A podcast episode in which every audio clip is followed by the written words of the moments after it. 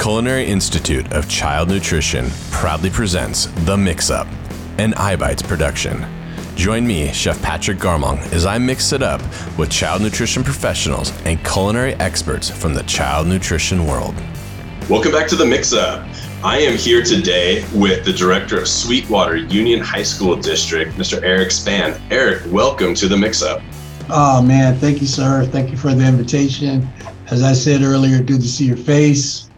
You too. I appreciate you too. Listeners, if you haven't had the opportunity to meet Eric, he's amazing. I got the good fortune of meeting him this year in January when the Chef Ann Foundation and USDA took a site visit to his district, and I was fortunate enough to be included and just saw an amazing program. They're doing so many cool things. I'm not going to spoil it. I'll let him tell you about it, but know that this guy's doing some awesome stuff in his district. So Eric, if you could just tell us a little bit about your district so folks can get a good idea. Sure. We are, so I always like to tell it like this, man. We're just south of San Diego and just north of Tijuana. So we have a little bit of mix in population. You know, of course, we have a high number of Hispanic and Latino population, but we also have, you know, Asian Pacific Islanders. We have African Americans, we have white.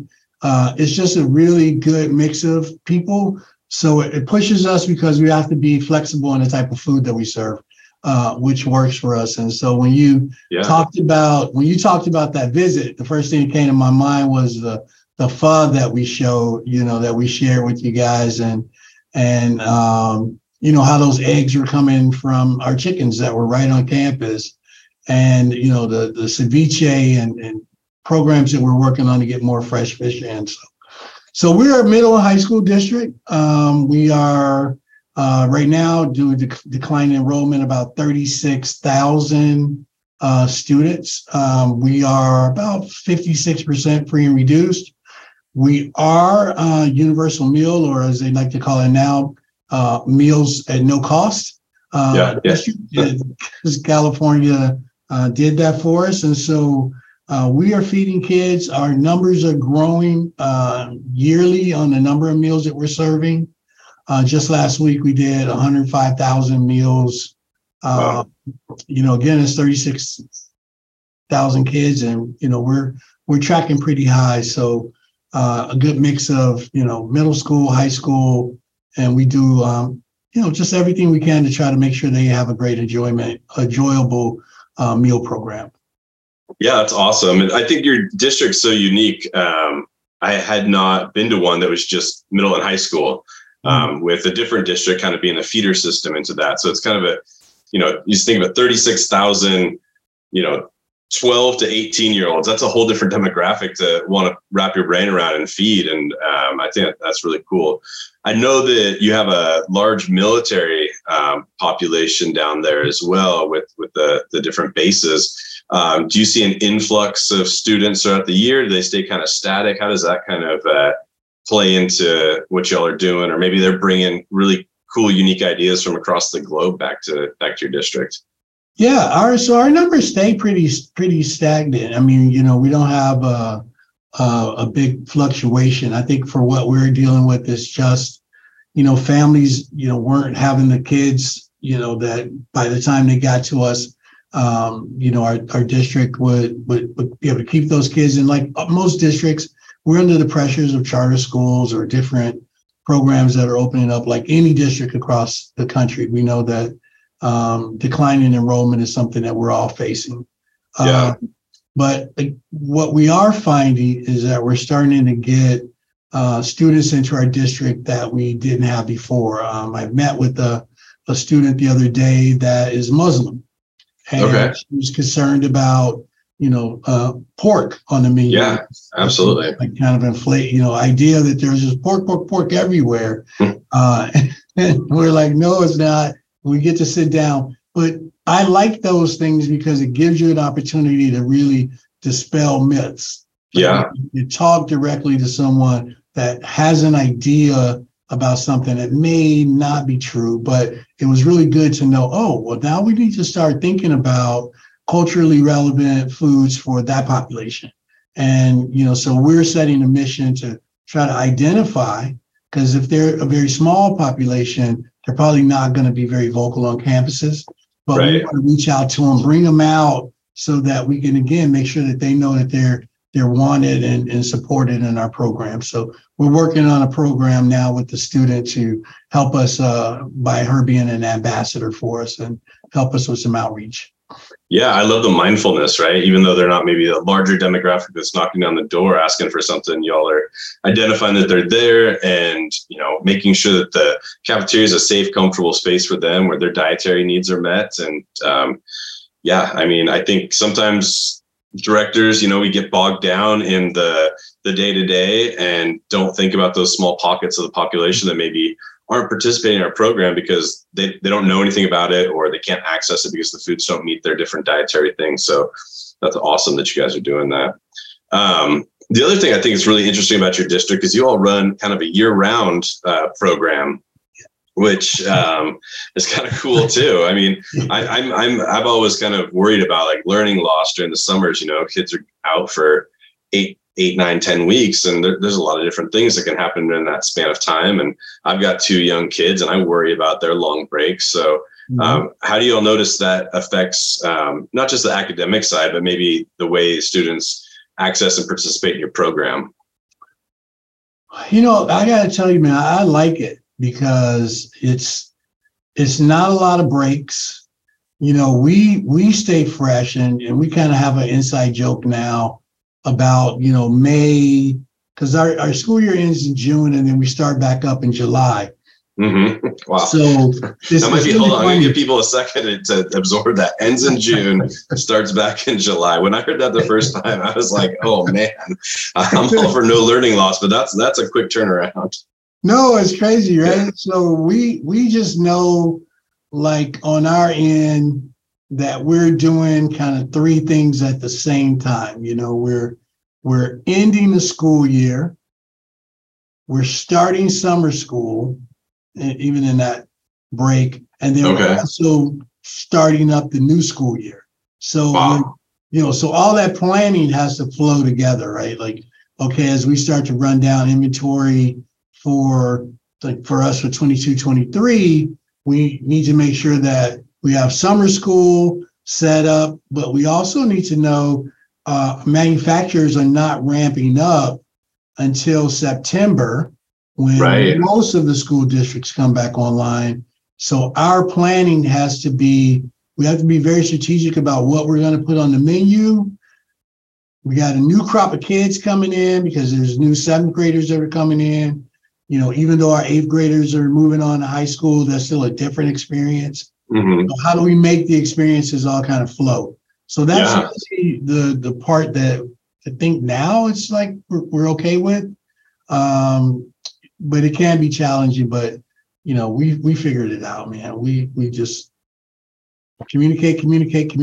That's the key, man. I'm sitting here listening to you talk about it and thinking, being down in San Diego, I'm sure as other districts are kind of slowing down, the food vendors and your delivery folks, they're probably gearing up their warehouses to meet the summer influx of tourists with restaurants and stuff like that. So they're kind of maybe hopeful or thankful that some of the school stuff kind of mellows down a little bit while that ramps up. But yeah, you guys got to be in constant contact with them and just, this is when we're starting and this is what we're going to need. And we've got 36,000 students that we're going to be feeding every day. So let's get after it, man. That's awesome. Get after it. Yes. Yeah.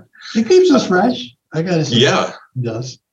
Yeah. Do you all kind of work symbiotically or with the elementary school district, or do y'all kind of share ideas, menus, so the transition isn't as steep, or is it kind of, you know, they run their program, you run your program, and neither answer is bad. I'm just curious. Yeah. I think there's room that we can do more of that. Mm-hmm. We don't do it, in my opinion, enough. Where, you know, I like to see us co-menu some items where, you know, the transition from elementary to middle school is not such a total shock to students. But on the other side of it, Patrick, and I know you get this from being a chef, it's also good for us because it does create a wow. right? Yeah, so, right. When they come to us and they're like, what? These guys got ceviche on the menu? Or, you know, here's a pho bowl. And what do you mean these eggs came from chickens? And so it actually works in our benefit, you know, so, you know, in our favor, man. So I love to be able to do some of those things, but, you know, we're still going to continue to do Sweetwater. Is, you know, just trying to knock the socks off our kids and our parents in regards to the type of food that we serve. And then for our team and us to have fun doing it. So. Yeah, I mean, I know I had that wow factor when I was there. I believe it was a middle school we visited that had the farm there with the chickens running around and I mean, in a safe environment. And y'all had like a really aggressive recycling program going on that was amazing. And then the food that came out, I mean, ceviche in, you know, well, I say 7 through 12 program, you know, that's pretty cutting edge. And then, you know, having noodle ramen pho style bowls with eggs from the garden or, you know, from the school farm there. I mean, that's incredible. You know, those are showstopper moments. And, yeah, I can see the passion that you have for your program and that your team had. And the administrators who were there from the different schools had nothing but just glowing things to say about your guys' programs and how you meet the students' needs. It was overwhelmingly awesome. No, I appreciate that. And I think, you know, for anybody out there listening, man, you have to have a relationship with your superintendent. And if you're like, for me, I'm not under a CFO. I'm under my operations team. So I have a facilities and ops manager, assistant superintendent who gives us the room to do what we do. I have a superintendent that, you know, grew up in an area that understands how important food is.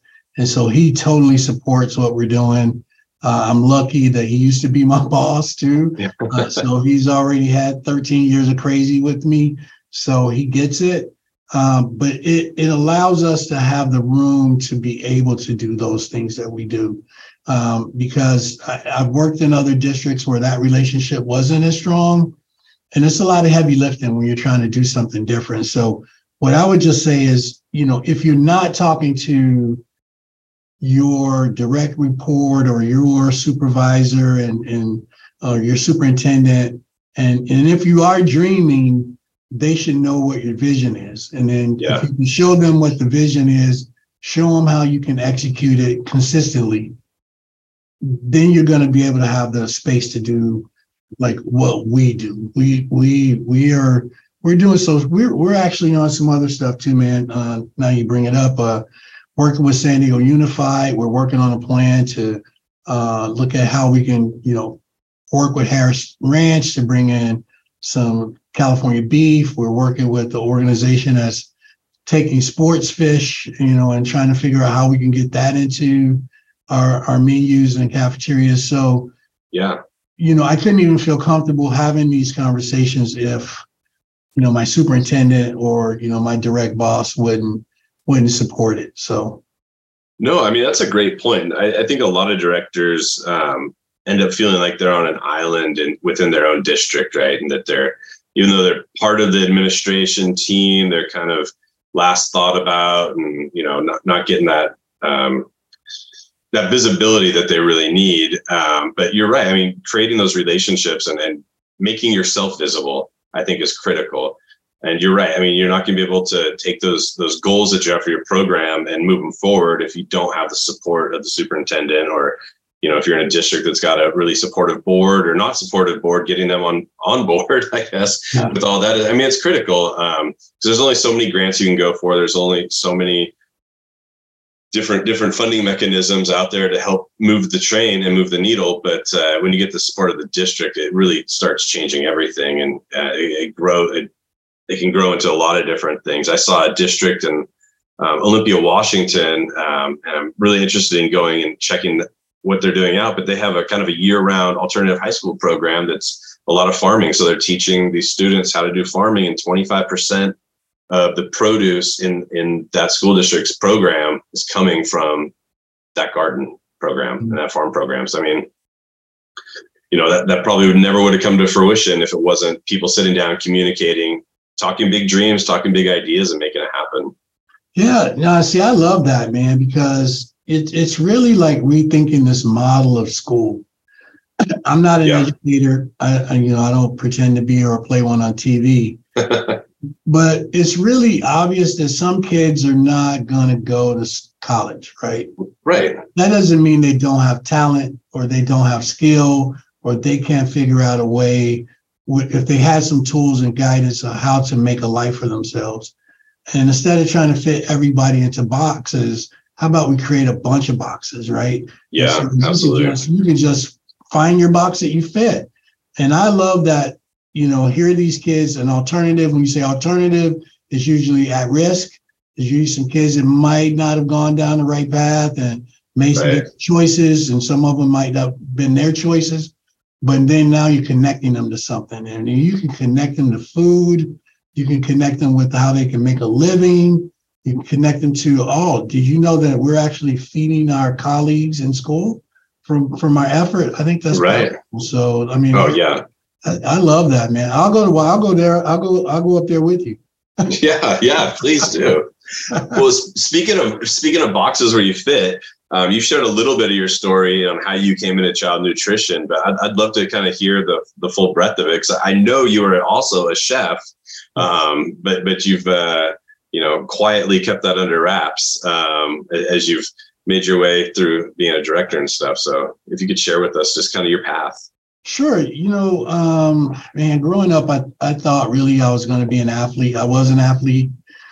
I thought I was going to, like a lot of people, I'm going to go to NFL. I'm going to play professionally. And then reality hit. I wasn't fast enough. I wasn't big enough. And I had to come up with a new game plan. Yeah. And so I decided to travel around the country, learn a little bit about myself, learn about, the world. I grew up in Chicago, where I grew up was, really just, it wasn't like the greatest of neighborhoods, but it really helped me build some values that I still carry today. And so as I started moving around, and this, one of the easiest places you can get a job is in a restaurant, Right. So I started, like most people in the business did back in the day, washing dishes, cleaning bathrooms, doing the whole 9 yards. I got a job at Arby's. I realized that I didn't like that counter work, so I asked them to teach me how to make the roast, and then I think that really started to get the bug going in me. And so I continued to travel. Went to school. I had another goal. I thought I wanted to be an attorney, and I was going to go do that. And I was like, no, I'm not really into that either. And I kind of went back to traveling and got an opportunity to go to culinary school because I kept cooking. Just moving myself up to different levels of from dishwasher to sautéing and working on lines and and I'll tell you to any culinary person out there, man, if you can work the egg station at a Denny's restaurant on a Mother's Day, you're a bad person. You have talent.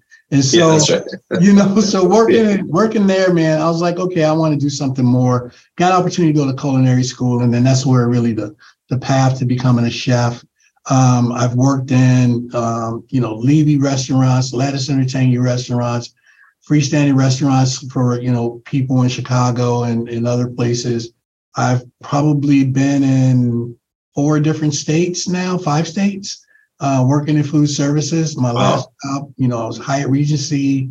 I liked it, but I was also getting burned out. I was cooking a lot, And I got an opportunity to meet Mr. Gary Patel, who was the director at the time of San Diego Unified, and he offered me a job. And so that's how I got into K-12. But I've always had a relationship with food and believed that food was important. The type of food you serve, the quality, the colors on the plate, the passion that you put behind the items that you prepared, those were important. And so then to carry that on into K-12, it was just like a natural fit for me. Yeah, well, we're glad you're here because you're doing some great stuff. I appreciate it. Thank you. So I know the state of California, and I'm sorry for the folks out there that aren't in the state of California, y'all are getting a lot of really good benefits right now from the state to support your programs and continue to grow them. You know, there's a KIT grant, which I believe is kitchen infrastructure and training. Yes. And training, right? So yeah. There's that piece, and the state supported y'all with that. And then with the meals at no cost for students, like how have those two pieces together help start shaping your program, and what do you see on the horizon with being able to do more with those funds, the training, the equipment components, and then knowing that your participation might be higher because students who are on that line who maybe didn't qualify for meals, but their family, because of where they live in San Diego, really high cost of living, you know, so maybe they didn't meet it there. Now they can access these meals at no cost. So did you see a jump in there? I'm asking the longest question in the world. I'm so sorry. No, but that's important. All what you wrapped in there is important. And first of all, you know, I really just have to say, you know, our legislature, you know, was really awesome. And we had a senator here, Senator Skinner, who really believed that what we were doing was important. And her work, along with the, you know, the California School Nutrition Association was powerful. But it also helped that we had a governor and a partner, his first partner, that really believed that kids had a right to having access to food, right? Yeah, like we don't think about it from just that simple thing, right? Kids have a right to have access to good, healthy food. And so when you have the people that can make these things like that happen, that is magical to me, right? That's magical. But then what also was awesome is that they realized that in order to make it happen, we needed to invest in it. We need to invest in the vehicles of how food is going to be delivered to kids. And when you think about nutrition programs, the mandate isn't that you make a lot of money. It's basically you break even.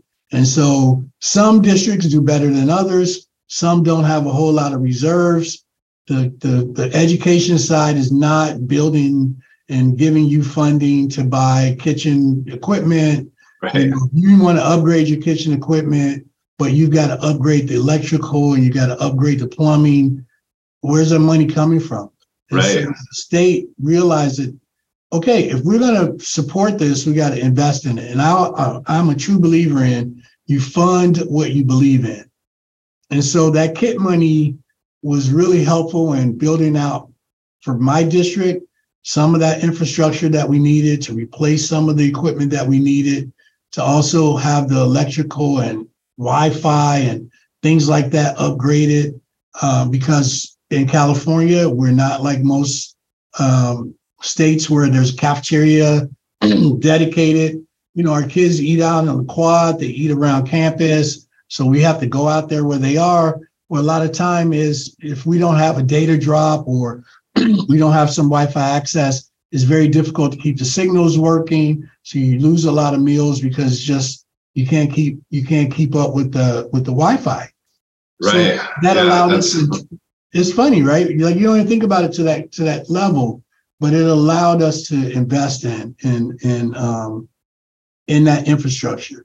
Yeah, I mean, you're giving me flashbacks. So when I was a director and some technology would go down and, you know, you're rushing to figure out how to get a roster to a site just in time so you can make it happen. And yeah, I mean, I'm feeling a little anxious just thinking about that. Yeah. So, I mean, those are critical parts. Yeah. Yeah. Sorry to interrupt you. But it is. And so if you feel that, you know, that all the directors that are listening feel that too, right? That, yeah, you know, for years, we haven't gotten the funding or, you know, we weren't able to get access to, yeah, we got a lot of money, but now I can't spend any of that money to upgrade any of the electrical or any other infrastructure that needed to be fixed. So that part helped us. Also the money for training, especially coming out of COVID when, you know, we stopped on a Friday and then basically turned a dime on a Monday, went from us scratch cooking and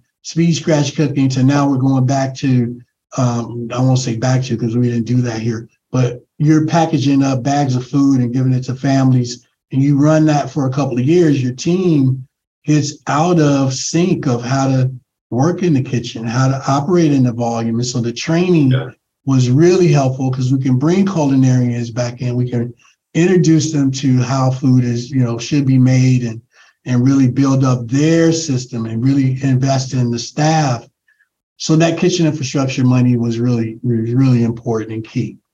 Now, how much staff, just out of curiosity, did you turn over a lot of staff during those few years, you know, with COVID? Yeah, I kind of figured. And those folks are coming in learning one program that we don't usually run outside of these crazy situations of the pandemic. Yep. And then to bring them back in with, you know, a regulatory program that we run. And that's probably, it's a big learning curve when someone starts new. And then it's like, oh, I knew my job, and now I realize I don't know my job. So that's huge. Yeah, because you go back to what you talked about earlier with, you know, school, right? When kids have a big period of time away from school, they lose that knowledge. Yeah. We were losing a lot of institutional knowledge because some of our, you know, more, you know, mature employees that were closer to retirement were retiring, you know, so you lose that information, and you need to make sure you can get it back and you can keep it going. And so that investment was helpful for us. Yeah, absolutely. Have you seen an uptick in participation with the accessibility to meals now for students who maybe didn't have that before? Yeah, you know, what's the funniest thing is, so we were having some great success in our low free, you know, excuse me, our high free and reduced sites, right? So we're feeding, you know, 56, 58% of those students. But in our low free and reduced sites, you know, which happen to be big population sites, we weren't even feeding 50% of the free and reduced students. Oh, okay. That stigma, right? So, you know, if you know, Johnny's gonna know that he's had some money, he's not gonna eat, but then Billy is next to him, and Billy might be hungry, but he doesn't want Johnny to think he's hungry, so, you know, he won't eat also. But what we've seen is that the paid rate students, that level of low participating students, has quadrupled. You know, we're feeding. We've gone from 400 meals a day to over 1,100 meals a day in 4 or 5 of those sites. So Jeez, that's dramatic growth. I mean, it is. And then when you sit down and you can look at it and say, you know, some people will be like, you know, pessimistic. Oh, you know, we're feeding these kids that have money. But what you found and what we find and what I'm a believer in is that kids were hungry, man.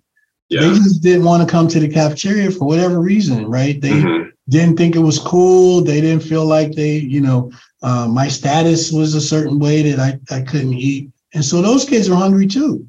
Yeah, so absolutely. You have some money in your pocket and you're going to wait to go to a restaurant off the campus, you're still hungry.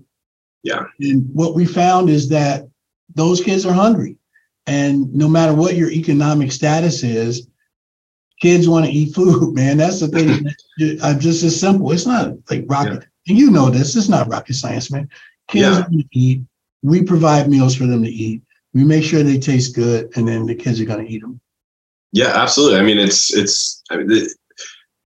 ensuring children have access to food. It hits so many different areas, right? I mean, in school, I know administrators, teachers, they're really looking for, you know, those educational outcomes, you know, students who are well fed, have less behavior problems, maybe end up doing better in school because, you know, they're not hungry. They can actually retain information better, test better, all those types of things. But I mean, you start thinking about it, it's just the overall health outcomes of our nation, right? I mean, if we're providing students with opportunities to eat foods that are healthy, wholesome, nutrient dense, right? I mean, they're starting to develop new patterns, and you're giving them access to those new patterns. They're going to help, hopefully, with better health outcomes for them in the long term, which can help, you know, kind of hopefully turn the tide on our national. I think personally, we have a national crisis in health in our country with, obesity. And I mean, I'm a little overweight, I'm not gonna lie, but there's a lot of things that we can do that are diet based, and,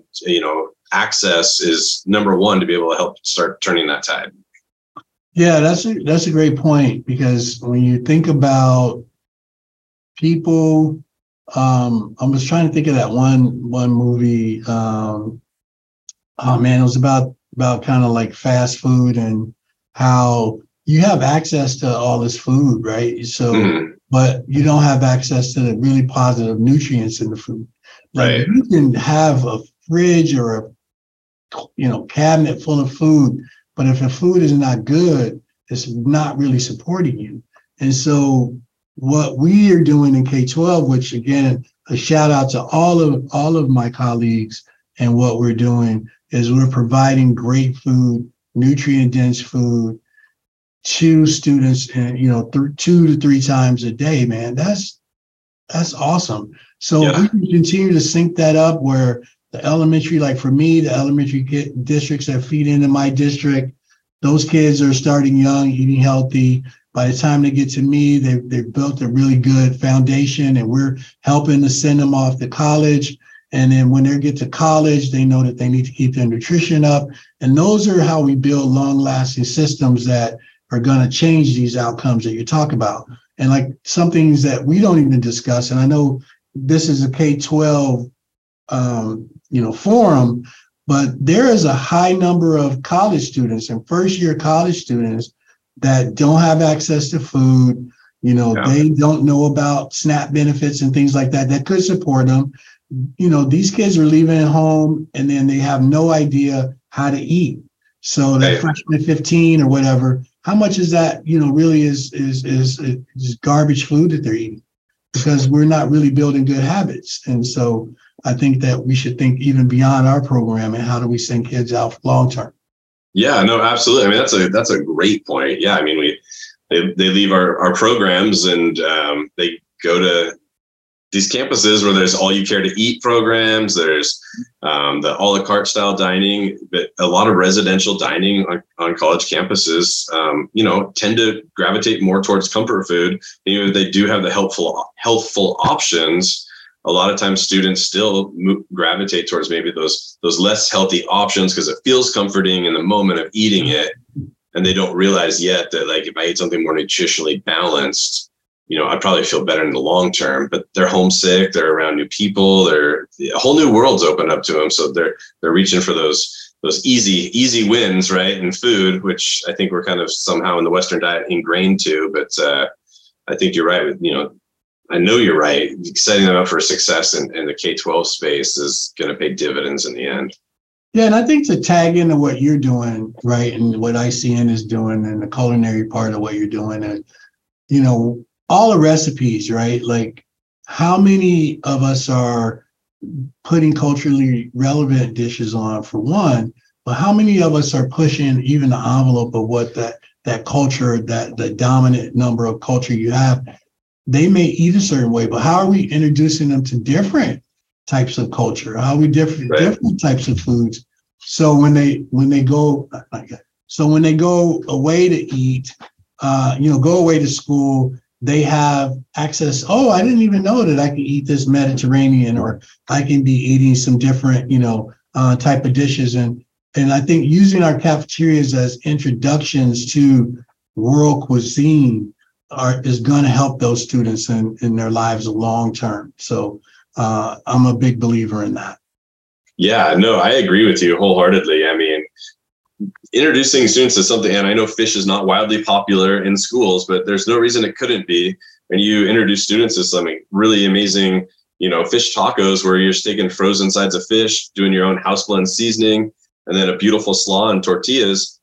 I mean, I would rather eat that, and it's nutrient dense, it's flavorful, it tastes better than a hamburger or a slice of pizza. Like, you feel better after you eat that too. And trying to get students to gravitate away from those pizza and burger lines and come over and try those more nutrient dense, but like full of flavor. I mean, that's the big thing, is we need to work as a nation in K-12 to start developing more flavor in what we're serving. and get those taste buds and receptors. And you're absolutely right with introducing different cultural, and maybe it's not even the population within your district, but bringing in things that are just different and expanding horizons, you know, creating comfort for the Western diet and the you know, the different culturally appropriate foods, but then, you know, expanding upon that and really driving it that way, I think it's awesome. Yeah, you mentioned, and I think that kind of tagging them in as well, because you came in to our district with Chef Ann and like what they were doing with the apprentice program. And, you know, I think that's where we got to get to, right, is also how do we get our staff trained and how do we recruit people who have a culinary background?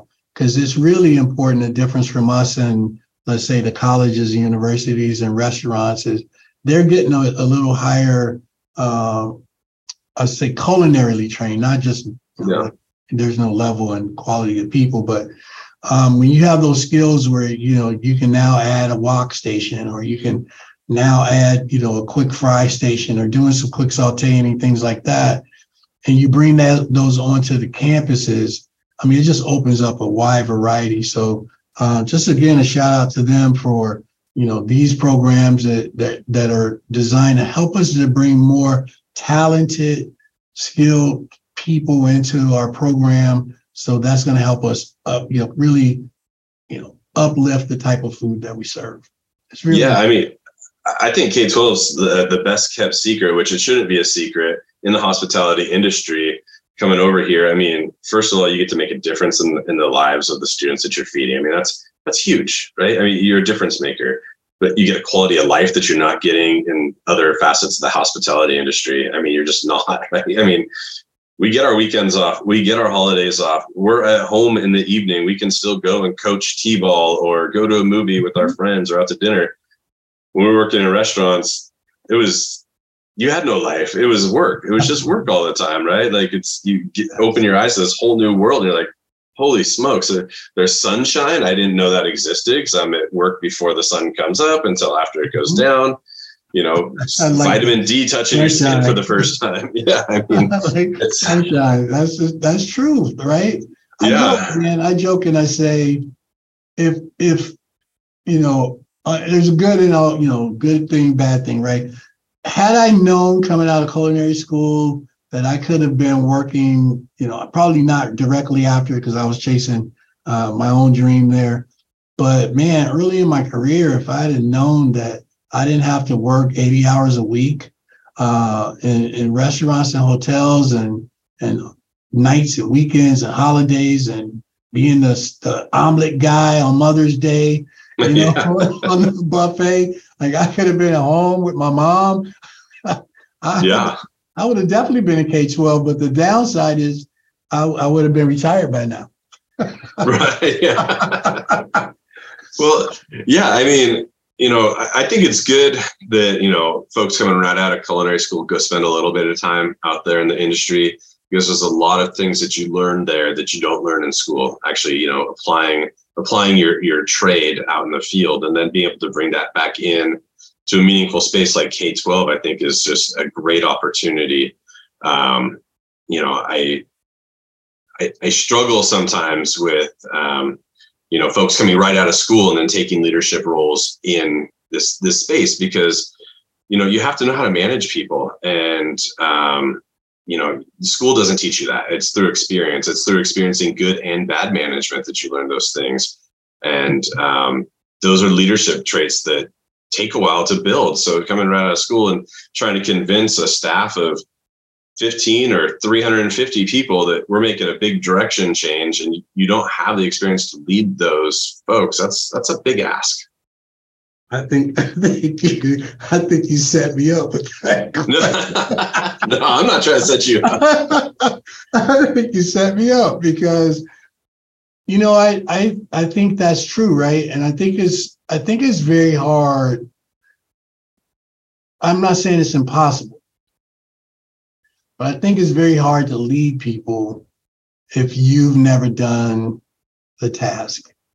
And if you never, you know, I'm not saying it's impossible. I'm not, you know, saying it's impossible, But I'm saying it builds more credibility when you know, when I'm asking someone to make 500 of something and wrap it and cook it and do X, Y, and Z with it, that I understand that the struggle that would be to do. Yeah. And so then it makes me think about, as I'm menu planning, as my team is menu planning, and yeah, we got all these fabulous ideas that we want to do, but what's the impact to our team, right? Right. And so that's something that I make sure I weigh all the time, because, you know, I've had the experience of working with really difficult chefs and I won't call them leaders, but really difficult people that it was only about the outcome. It wasn't about the people that did the job, right? Yeah. And I think the difference in K-12, it's all about the people first. Like, you got to build the team and build the team to know that they can do these new things. And you know, you made me think about when I first started and we were going to start moving the raw product. Mm-hmm. And we had a big meeting about it with everyone. And I have 250 employees, and we talked about it. And they were like, we don't think we can do that. And, you know, it's impossible. And I just asked a simple question. And I was like, okay, by a show of hands, how many of you, when you're cooking dinner or a meal for your family, how many of you go and pull out a pre-cooked hamburger, a pre-cooked chicken, whatever it may be? How many of you do that when you're at home? And no hands went up. Right. Because everybody's cooking from scratch, right? Everybody's making food from however they're putting it, whether it's straight from scratch or if it's speed scratch. Everyone's doing some sort of process at food that isn't involved with just pulling something out of a paper bag or a box and putting it in the oven. And so when you can get that level of understanding that you already have a skill, and now we're going to train you how to do it. And so one of the first things we did, we brought in some chefs, and knowing that we weren't going to have the team break down chickens, right? But we taught them how to actually cut up a chicken. Yeah. So that's a life skill. It's a life skill. And so then you're building confidence, but you're also building something that now, since most of our team, you know, they're ladies, and we're building something for them to take now, show their husbands they can do, they show their kids, and it's building this whole new program, even at home, about what you're capable of doing. And that to me is leadership. That to me is then now you're showing people there's no limit, there's no ceiling. We just have to train. You have to first know that you can do it, first know that you were doing it, and now we're just going to give you the skill set you need to accomplish it. Yeah, I mean, training. And it doesn't have to be this big, formalized, scary training, right? Just getting beside someone that's struggling and working with them and, you know, showing them a couple of tricks. Like, maybe they're just cutting potatoes for roasting, right? And yeah, it's going slow and they're hating it, you know, jump in there with them and show them a little, you know, ways to be a little bit faster, join them in some conversation, get to know them a little bit. All of a sudden you gain an ally in the kitchen, and they start working faster too. I mean, because they feel more confident. They're not as nervous.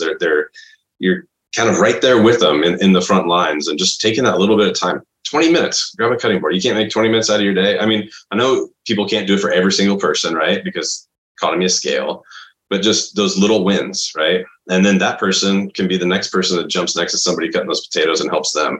So you're creating, you know, a pipeline of trainers without even really formalizing it, right? You're just, you've got this skill set that you're growing within your program. No, that's really awesome. I like that. And, you know, I think sometimes as leaders, we forget, you know, to grab the mop or grab a cutting board or some hot pads and, you know, just get in the kitchen for a day, spend time with your staff, understand why they're doing what they're doing. Instead of just, if they're not doing things the way you'd like them to be doing them or the way you feel is most efficient, you know, understand their why before you try to tell them yours.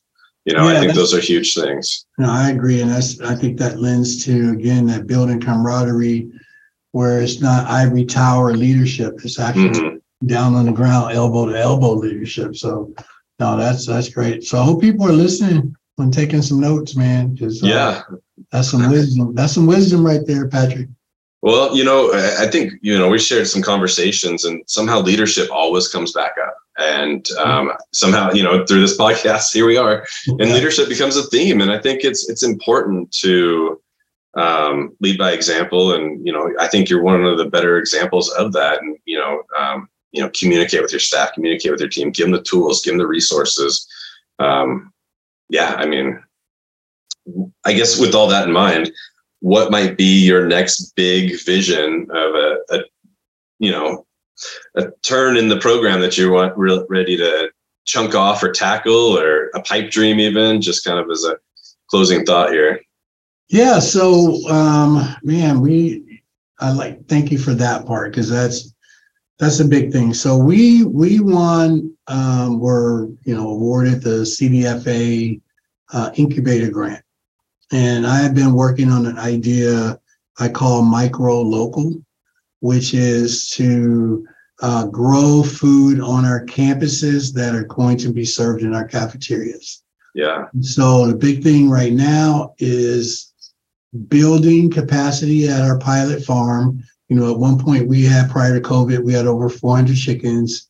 You know, we were getting ready to go into some more chickens and then get to harvesting those chickens once they stop laying to come in and be part of our meal program. So we're working on building that back up, and then adding in, you know, orchard and you know, really getting our compost and food rescue plan around the district.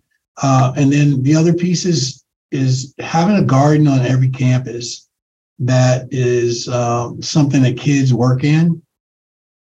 And then hopefully off of those gardens to build on those campuses as well, larger growing opportunities, or, you know, so let's say if they want to grow in their garden salad greens, like how can we do a program, whether it's a container garden or a hydroponic garden, that then now that can provide the lettuce that's going to go into that cafeteria, or can we get enough that's going to grow into, you know, serving 2 or 3 cafeterias. So yeah, that's my next goal, is to really build out that piece. And so we're just kind of, you know, at one level, one is rebuilding, because we lost a lot of ground in COVID. So it's rebuilding. I think my big win is going to be convincing my legal team to let me get bee husbandry on the campuses. Oh, yeah. Yeah. Because, you know, when you're thinking about farming and you're thinking about farmer school, you know, you don't think about the pollinators. And yeah, so, it's critical. You know, and on campuses, and it may happen around other districts, you know, what happens when you get a beehive on your campus? Are they being rescued? Are they being saved? Or are they being eliminated? And so when we think about they're part of this whole food puzzle. So that's where I'm getting to. We're also really looking at getting a little deeper dive into ingredients and what, you know, like down to grain and, you know, how the grain is treated. We're going to take it to the next level. And I got a few more years. In there. So that's, you look like you could play 35 in the movie, so you're doing great. Thank you. Yeah. Well, I think you guys, you know, your district's fortunate too. You got kind of the perfect setup there to do this expansive micro farming. You know, you're in a warm region. You got the year-round school. I mean, that's a big barrier for a lot of folks, is the growing season, unfortunately, is when their students are gone. So yeah, you guys got some really great opportunities there. Yeah. And the other part, you know, is, man, and hopefully they'll listen to it. I tell them this all the time anyway. I have an awesome team, man. My team, just my 4 area supervisors, my 23 supervisors, my 23 cooks and assistant cooks, and, you know, the 180 other employees that I have really allow us the opportunity to do what we do. And so I just happen to be, you know, the podcast face for today, but those guys give us the freedom to be able to do what we do, man. So I like to shout out to my team, Jonathan, Stephanie, Bernice and Jade. You know, they really help us to do what we're doing, man. I got an awesome team. Yeah, well, you know, awesome teams are also a credit to the way they've been designed and built by leadership. So it's a credit to you as well. I know you're humble and you're probably not going to take the compliment, but one is being extended to you. Like, you know, you built a team around you that trusts you, and trust is, I'm starting to read a book from Stephen Covey right now, The Speed of Trust, and really try to start digging in on some of that kind of stuff. And again, these leadership themes and talks. Yeah. So. Yeah. That's next. And then maybe next time we talk about the 100-year plan. Yeah, the 100-year plan. All right, Eric. Well, thank you so much for joining me today. Catch us next time on the next episode of The Mix-Up. Join us next time as we continue to mix it up with culinary experts and program operators from the child nutrition community. Stay motivated, keep cooking, and let's nourish a healthier generation.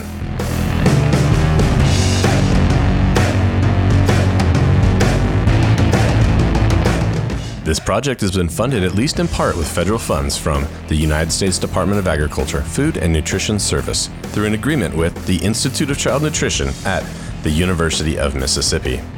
The content of this publication does not necessarily reflect the views or policies of the U.S. Department of Agriculture, nor does mention of trade names, commercial products, or organizations imply endorsement by the U.S. government.